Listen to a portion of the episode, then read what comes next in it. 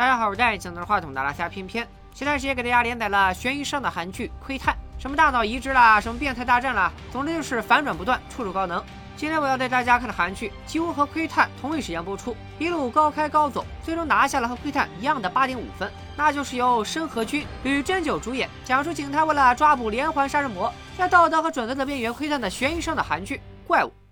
故事发生在二零零零年十月十四日的韩国文州市。两名学生响应政府号召，喜迎大开发，自发走上街头，整理市容市貌，忙得热火朝天，与外界的喧闹格格不入。教堂里一派祥和肃穆的气氛，超市般的歌声飘扬，余音绕梁，倍显肃穆。弹钢琴的女孩名叫小柔，就是你们父母口中别人家的孩子。五讲四美三热爱，品学兼优，气质佳。小柔的哥哥，也就是我们的主人公小白，却是个闻名街坊四邻的混世魔王。今天是他奶奶做弥撒的日子，他倒好，鬼混到失联，在音乐咖啡厅里死磕弹唱。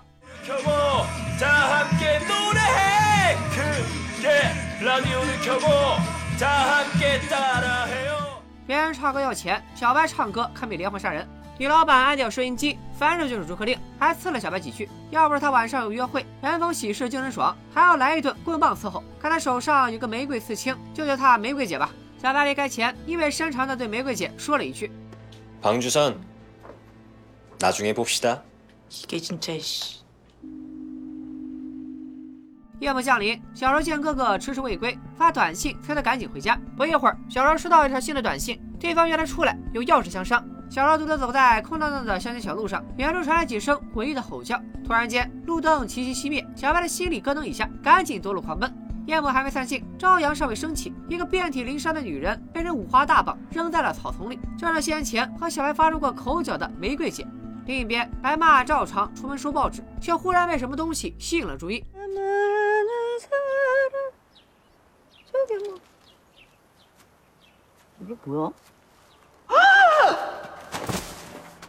十根断指一字排开，指甲上抹着小柔同款红色指甲油。经过警方化验证实，这些断指的主人正是小柔。玫瑰姐的尸体也被发现倒在芦苇荡。温州市连续发生两起恶性案件，一度引发轰动。二十年的沧海桑田转瞬即逝，万幢高楼平地起，两起谋杀案却始终悬而未决。但小白从未放弃过寻找妹妹的踪迹，家里贴满了相关报道。为了寻找妹妹，揭开案件真相，小白把头发梳成了大人模样，居然摇身一变成了文州市万阳派出所的片警。不光业务素质过硬，关键是非常亲民，经常和街坊邻居们打成一片。然而江山易改，本性难移，一旦小白的怒气值超过临界点，就会像换了个人一样，铁面无私，法不容情。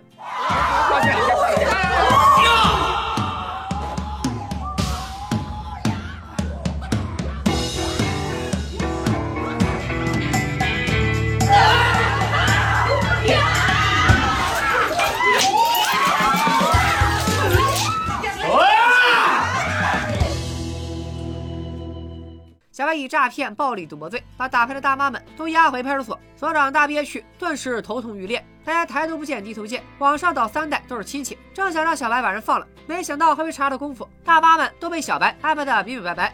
哪个是刑法第二百四十七条？什么叫聚众赌博罪？五年以下徒刑，张口就来；三千万元罚款，随手就丢。（括弧韩币）关键时刻，一个帅小伙出现在门口，将道具扼杀在襁褓之中。哎，这不是聚财星吗？不在德龙大酒店打工了，几天不见这么拉了。这位帅小伙是今天被调职到万阳派出所的警卫，看他黑衣黑发黑眼睛，就叫他小黑吧。和大部分迷之转校生一样，小黑品学兼优，警察大学科班出身，以第一名的成绩入学，又以第一名的成绩毕业。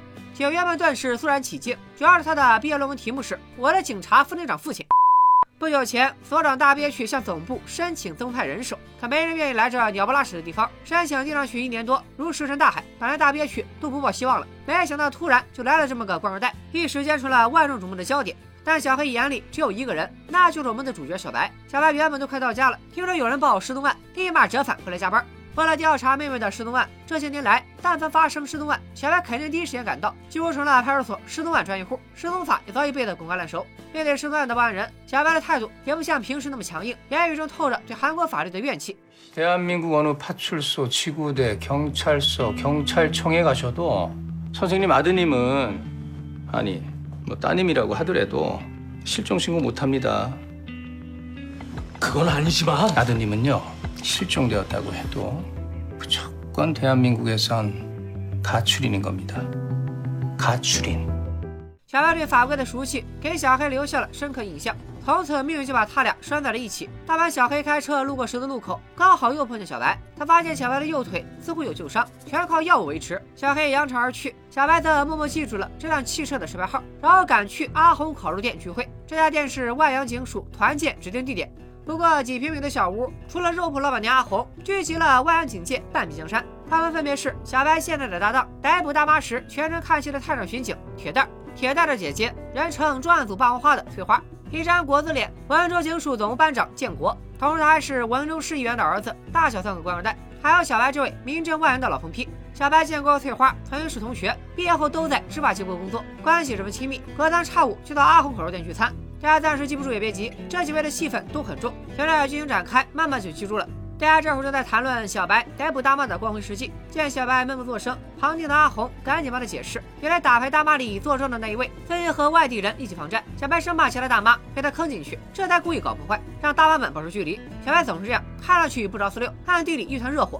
接着他们又聊起了新来的警卫小黑，小白表示小黑不是他的菜。 왜요? 스펙 쩔어서요? 쩔어가 뭐냐? 얼마나 쩌는데? 경대.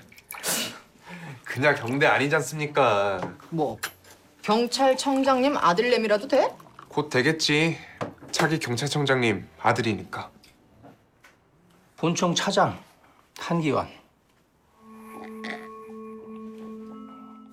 二十年前，小黑的爸爸老黑还是文州市警察署长，就是他宣布停止调查小柔失踪案。殊不知，家家都有本难念的经。小黑在父亲的阴影里长大，极力想摆脱束缚。原本老黑把他安排在十二警察厅外事组，收获稳稳的幸福，至少熬到老黑转正。可小黑却因为某种原因，执意跑到万阳这么个穷乡僻壤来当个小片警。小白决定先礼后兵，面对小白伸出的手，小黑却用点头鞠躬作为回应。倒不是他傲慢，主要是小黑有严重洁癖。除了小白之外，所有警员都争着和小黑搭档，希望能攀上这根高枝。 오케이 결정했어 한주원 이동식 1조 네? 예? 아 왜? 여기서 한경이하고 이경사 너네 둘이만 서로 싫잖아 고로 둘만 서로 사이가 좋아지면 우리 팀워크는 완벽 퍼펙트 그 자체지 建议大家把企业级理解打在弹幕里。黑白双煞组合今天正式成立，但他俩互相都看不对眼，刚离开警署就争起了警车的驾驶权。小白指出，七年前小黑驾车经过十字路口，信号灯刚变，他就弹射起步。万阳地区老人很多，他开车这么猛，方向盘是万万不能交给他的。小黑刚想狡辩自己开车稳得很，没想到小白立马报出了车牌号，连带着路段时间都分毫不差，憋得小黑哑口无言。兄弟 경위님 조심하세요. 여긴요 비밀이 없어. 어디 있어 누군가 다 보고 있거든. 第一轮交锋，小白完胜。别管你是高材生还是官二代，到了他小白的地盘，是龙给我盘着，是虎给我握着。 小白的怨气情有可原，可小黑为啥处处针对小白呢？咱们暂且按一下，过会儿就表。小白接到报案，说是有个七十四岁的老年痴呆患者方老头失踪了。一听到失踪二字，小白就像被打开了开关，立刻调转车头，一个载家户向案发地路尾荡疾驰而去。小黑本想查看监控录像，搜寻失踪的方老头的下落，又被小白呲了一顿。这地方电线杆子都没几根，有个鬼的监控录像。两人分头行动，进入芦苇丛中。这片芦苇荡似乎有种魔力，小黑很快就迷失了。要不是小白及时赶到，他就要被疾风所伤。课本里学到的刑侦技能，到了万阳全都没了用武之地。好在土生土长的小白对芦苇荡的情况了如指掌，很快就找到了失踪的方老头。二字海默症的影响下，方老头独自跑到芦苇荡等他的小女儿回家，而他的小女儿正是二十年前遇害的玫瑰姐。方老头看到小黑那身警察制服，突然撒腿就跑。小白见状，一个箭步将方老头摁倒在泥地里。小黑咬咬牙，强忍住洁癖，也不让去摁住老人的脚，这才将他制服送回了家里。可他的家人非但不领情，还使唤小白修理撞坏了大门，一副心安理得的样子。小白则唯唯诺诺，好像有啥把柄被人抓住了。第一次出任务就搞得狼狈不堪，着实给小黑上了一课。在体验民生的第一线，必然会沾泥踩屎。要想舒舒服服过日子，那就滚回首尔去。当晚，所长大憋屈在阿红的烤肉店举行团建。小黑不理解团建的意义所在，既然大家都不对盘，又何必强行聚在一起，虚与委蛇，粉饰太平？这些年来，因为父亲的关系，几乎所有接近他的人都另有所图。小黑早就看透了所谓的人际关系，但他犹豫再三，还是去了，然后就后悔了。万阳派出所成员悉数到齐，文州传霸王花翠花和文州市议员之子建国也是要到场。所长大憋屈和小白就像是针对小黑，反复提及他父亲老黑的名字，气氛一度跌入冰点。 대한민국 경찰 2인자이신데 성함을 감히 입에 올리면 안 되죠. 그냥 싫은 겁니다. 안 됩니까?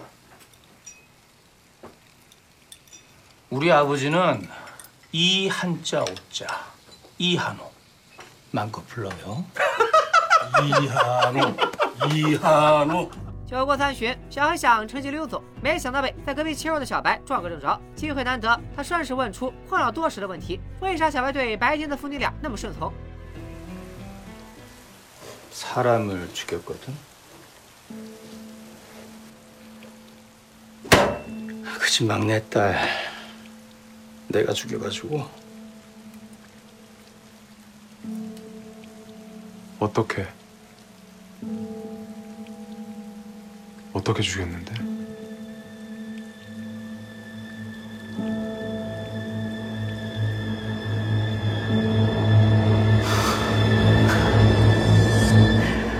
웃자고 한 농담에 죽자고 달려드시네. 딱 친구 없을 타입. 小黑不是故意开溜，而是约了人在文州市区的酒吧见面。对方是文州检察厅的检察官麻子， 他是小黑中学时期的家教。当年就因为和老黑打过几个照面，卡里就多了几千万韩元的助学金。当时麻子就下定决心，这干爹他认定了，玩命的用热脸去贴小黑的冷屁股。小黑通过麻子拿到了一份尸检报告，死者名叫顺熙，四十一岁，女性，尸体在江原道瑞源郡被人发现，食指膝关节切断，双脚被绳子捆绑，跟二十年前小柔和玫瑰姐的遭遇完全一致。小黑没有理会麻子的殷勤，回到家里拉开隔间，里面堆满了连环谋杀案的相关资料，小柔失踪案赫然在列，这一系列谋杀案就是小黑来到万阳的理由。时间回到九个月前，当时小黑还在首尔警察厅外事组主导调查一起连环杀人案。二十年前，也就是二零零零年十月十五日，万阳发生两起恶性事件，居民小柔失踪，十根断指被人摆放在家门口。同一时间，有人在芦苇荡发现了万阳咖啡厅老板玫瑰姐的尸体，十根手指同样被人截断。不只是文州市万阳地区，京畿道利川、江原道瑞源和釜山安州都发生了类似案件，死者食指被人截断，双脚被紧紧捆住，包在黑色塑料袋里。而小柔失踪案和玫瑰姐遇害案的嫌疑人，居然正是小白。看过《杀人回忆》的小伙伴都知道，当时韩国警方办案很不规矩，刑讯、逼供和诱供都是家常便饭。但在警方将小白逮捕以后，带到犯罪现场，一顿连哄带吓，逼他认罪。好在小白没有屈服。参与会议的广域搜查队队员一眼就认出了小白，原来小白曾经在广搜队任职，却因为搭档离奇死亡，丢失了晋升的机会，这是个伏笔，以后要考。时间回到现在，小白叫来片儿军铁蛋，也就是崔花的弟弟，还有万阳超市老板大憨帮忙，更换妹妹小柔的寻人启事。这些年来，他从未放弃过寻找小柔。小白再次接到了报警电话，昨天走丢的方老头居然又走丢了。小黑也同时接到任务，赶到昨天的芦苇荡。此时夜幕已经降临，唯一的光源就只有手电筒，再加上昨晚下过大雨，芦苇荡里全是泥，想找一个可能穿越过去的痴呆老人，无异于大海捞针。아 이게 할배인 줄 알았네. 小白和小黑在芦苇荡里汇合，搜索任务正一筹莫展，远处却突然传来铁蛋的呼救声。他们循着手电光赶过去，却被眼前的一幕定在了原地。 무슨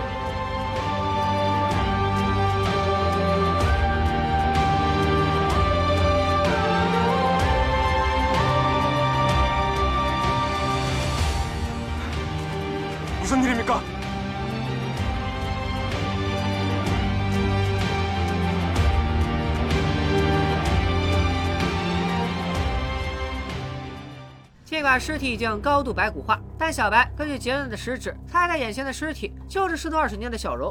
可随后赶到的小黑同样大惊失色，因为他发现尸体食指戴着一枚戒指，而他刚好认识戒指的主人，于是下意识的后退了半步。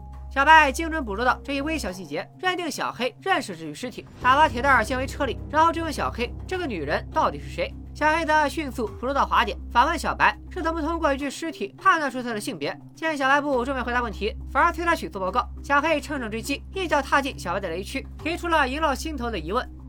医院是吗？里有。 경사님 동생.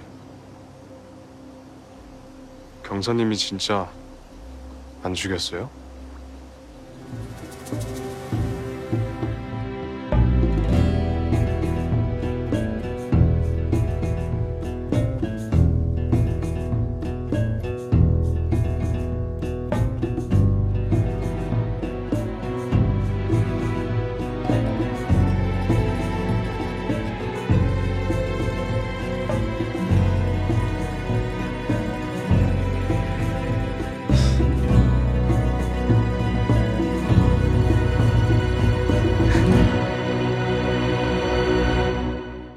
得知芦苇荡里发现无名尸，专案组翠花带队赶到现场，甚至惊动了国科搜。但芦苇荡附近没有监控摄像头，尸体也高度白骨化，调查难度极高。不过尸体手指被截断，双脚被黑色塑料袋捆住，与二十年前连环杀人案的死者如出一辙。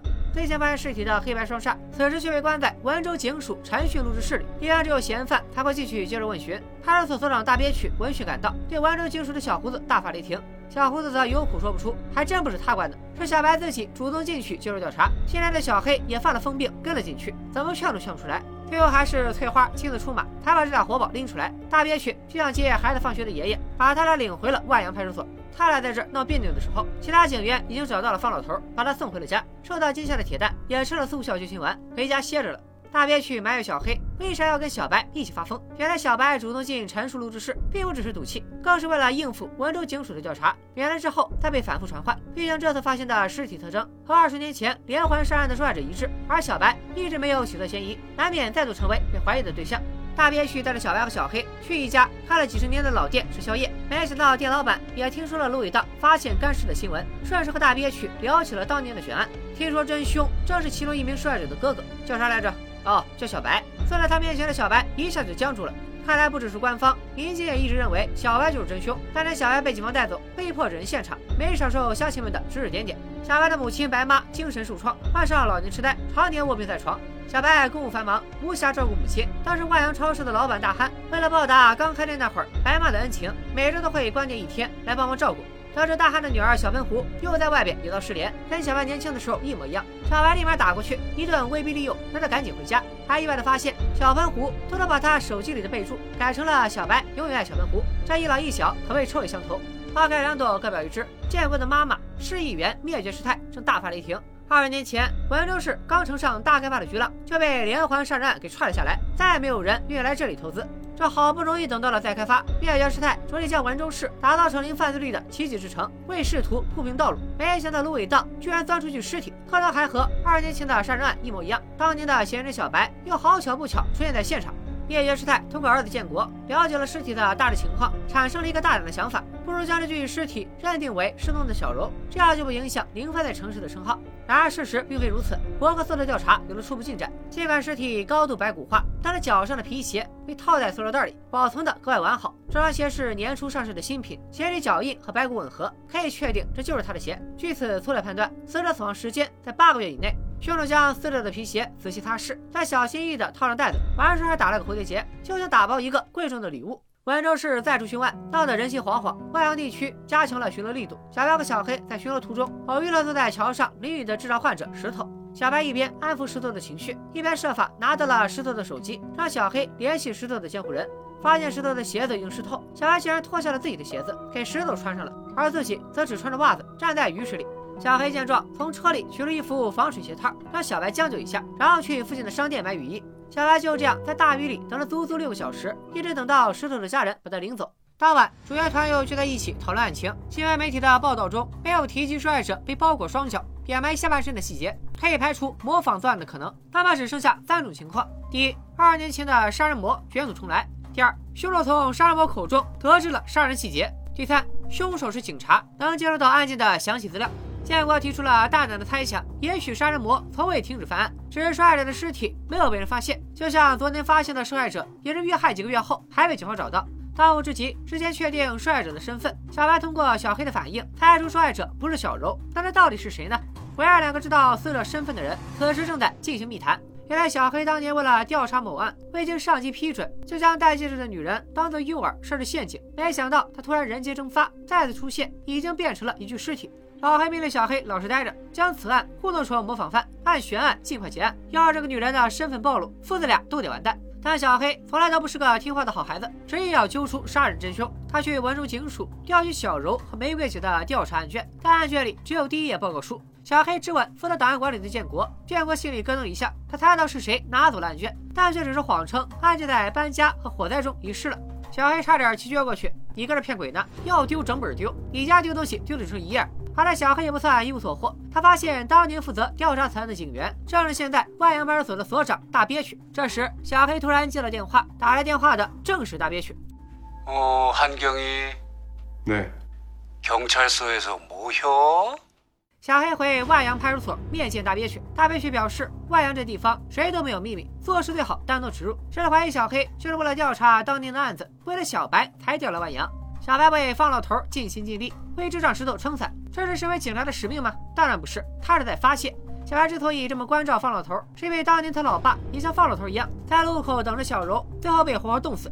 女儿失踪，儿子是嫌犯，丈夫被冻死，小白的母亲精神崩溃，成了半个痴呆，所以小白才那么照顾同样痴呆的石头。小白前些年一直在外漂泊，全都是因为万阳这里的人都没忘记他是嫌疑人，他在这儿根本过不下去。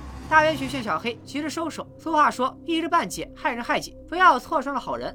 此时小白突然接到在广搜队的好友眼镜哥的邀约，得知外事组正瞒着专案组女青和广搜队秘密调查某个案子。在这里给大家科普一下韩国警方的几个部门：专案组负责重大刑事案件，小白的老同学翠花就是专案一组的组长；女青又称女青系，负责和女性相关的案件；广搜队全名广域搜查队，由全国最优秀的刑警精英组成，侦办的案件都是跨地域的大案子，像华城连环杀人案、青蛙少年失踪案都有他们的身影。小白之前就在广搜队待过，后来因为搭档离奇遇害而被迫离开。最后是外事组，顾名思义，就是负责涉外事务，尤其针对在韩非法滞留者。小黑之前就是在外事组工作，这几个部门分工其实并不绝对，所以经常出现部门联手办案的情况。例如芦苇荡断肢女尸，就同时惊动了专案组和广搜队。外事组中的王牌小黑突然申请调职，去了万阳派出所，肯定和外事组的调查有关。小白使用逆推法猜出，外事组正在调查和非法滞留者有关、针对女性的连环杀人案。另一边，小黑接到老黑的电话，得知父亲遭到广搜队的跟踪，小黑立马想到了小白。小白告别眼镜哥，去医院探望母亲，却发现这么晚了，大憨居然还在。一问才知道，他女儿小喷壶到现在还没回家。小白赶紧拜托翠花定位小喷壶，然后又把小喷壶的微博照片发给铁蛋。铁蛋以前当过练习生，对文州市的夜店比自己家还熟。小白让他确认照片里的夜店位置，他亲自挨个去找。果然在首尔的一家夜店里。找到了被人灌得烂醉的小喷壶，小白的火蹭一下就上来了。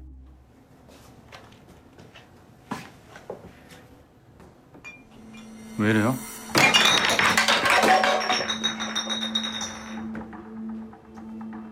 아무 사이 아닌 여자 정신일토록맞을 때까지 냅둔 거 나쁜 짓 아니고 만취한 여자 아무나 오고 갈 수 있는 방에 내버려 둔 거 나쁜 짓 아니고 왜 이러세요? 직접 손댄 거 아니니까 범죄 아니다. 그치? 선생님, 여기서 쓰신 카드 내역서 받고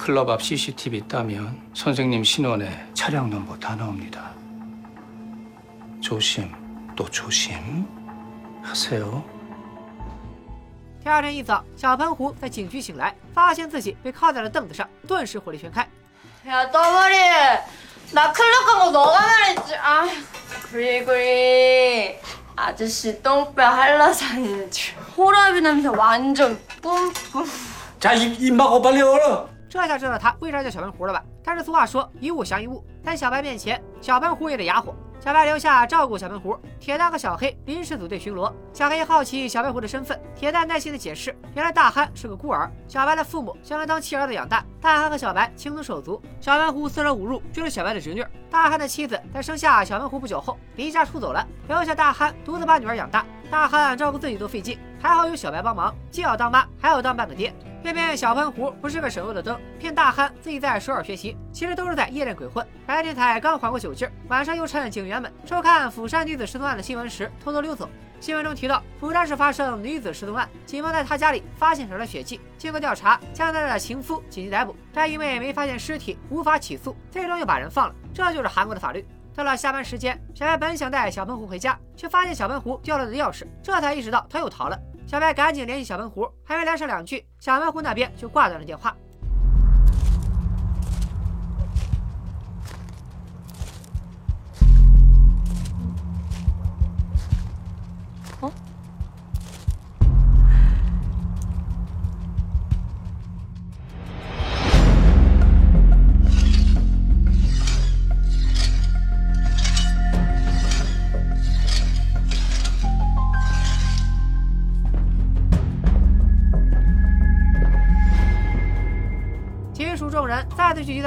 烤肉店，听说女儿回来了，大憨亲自动手为大家烤肉。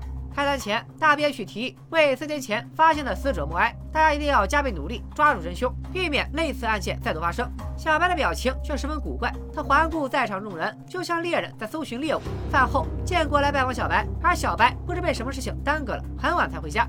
建国怀疑是小白拿走了小柔和玫瑰姐的案卷，提出去他的地下室看看，却被小白拦住了，好像地下室里有啥不可告人的秘密。得到小白否定的答复，建国果然转身离开，还告诉小白，小黑曾经来查过档案。等建国走后，小白才独自走进地下室，打开了隔间的大门，映入眼帘的是贴满墙壁的案卷和寻人启事。看来小白从未放弃过寻找妹妹的下落。第二天一早，小白刚出门，正好碰见开车的小黑。小黑说自己没事开着玩，熟悉熟悉辖区。小白笑了，熟悉辖区是吧？那我亲自带你用双脚丈量辖区。俩人边走边聊，一段唇枪舌剑，话带疾风，都在试探对方的目的。忽然间，小白似乎被什么东西吸引了注意，独自向前走，停在了万阳超市门口。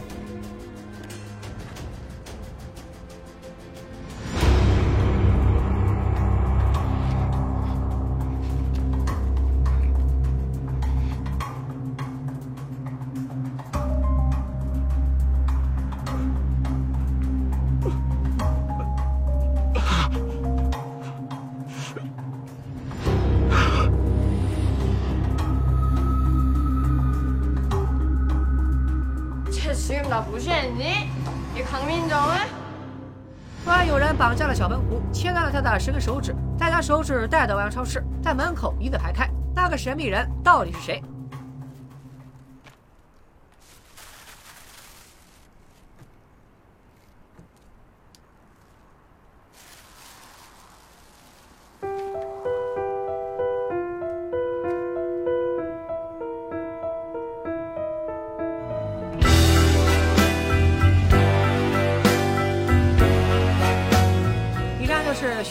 剧《怪物》的前两集。这部韩剧凭借过硬的剧本和堪称电影级别的拍摄，一举拿下第五十七届百想影视大赏最佳电视剧。山叔更是通过神一般的演技喜提最佳男主。和大部分同类韩剧相比，《怪物》相对慢热，但从第二集开始，节奏就直接飙上高速公路，三分钟一次反转，不到最后一集，你根本猜不到真凶是谁。按照悬疑韩剧的一贯套路，出现在每集末尾的真相多半是烟雾弹。那么杀害小喷壶的真凶究竟是谁？小白的身上疑点重重。如果他不是真凶，为啥要把妹妹约出来？为啥他的吉他拨片会出现在玫瑰姐尸体附近？为啥他带着小黑遛弯都能刚好发现小喷壶的十根手指？保搜队任职期间，他的搭档离奇死亡，背后又有什么不可告人的秘密？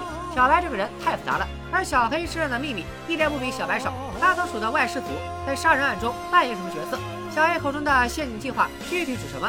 连环杀人案和非法滞留者有何关联？其实不只是黑白双煞，在这里给大家小小剧透一下：万阳每个人背后都有秘密，他们对外团结一致，对内的相互猜忌和隐瞒。人均影帝，神仙斗法。这部剧早就完结了，咱们就不连载解说了。强烈推荐大家去看看原剧，享受头皮发麻的极致快感。如果实在懒得补剧，或者看完原剧觉得有所遗憾，也可以移步咱们的老地方看专栏。好了，我继续去填坑了，咱们下期再见，拜了个拜。 연기에 갇혀 꺼져버리기 전에는 알게 될까? 너무나 늦기 전에 대답할 수 없어 난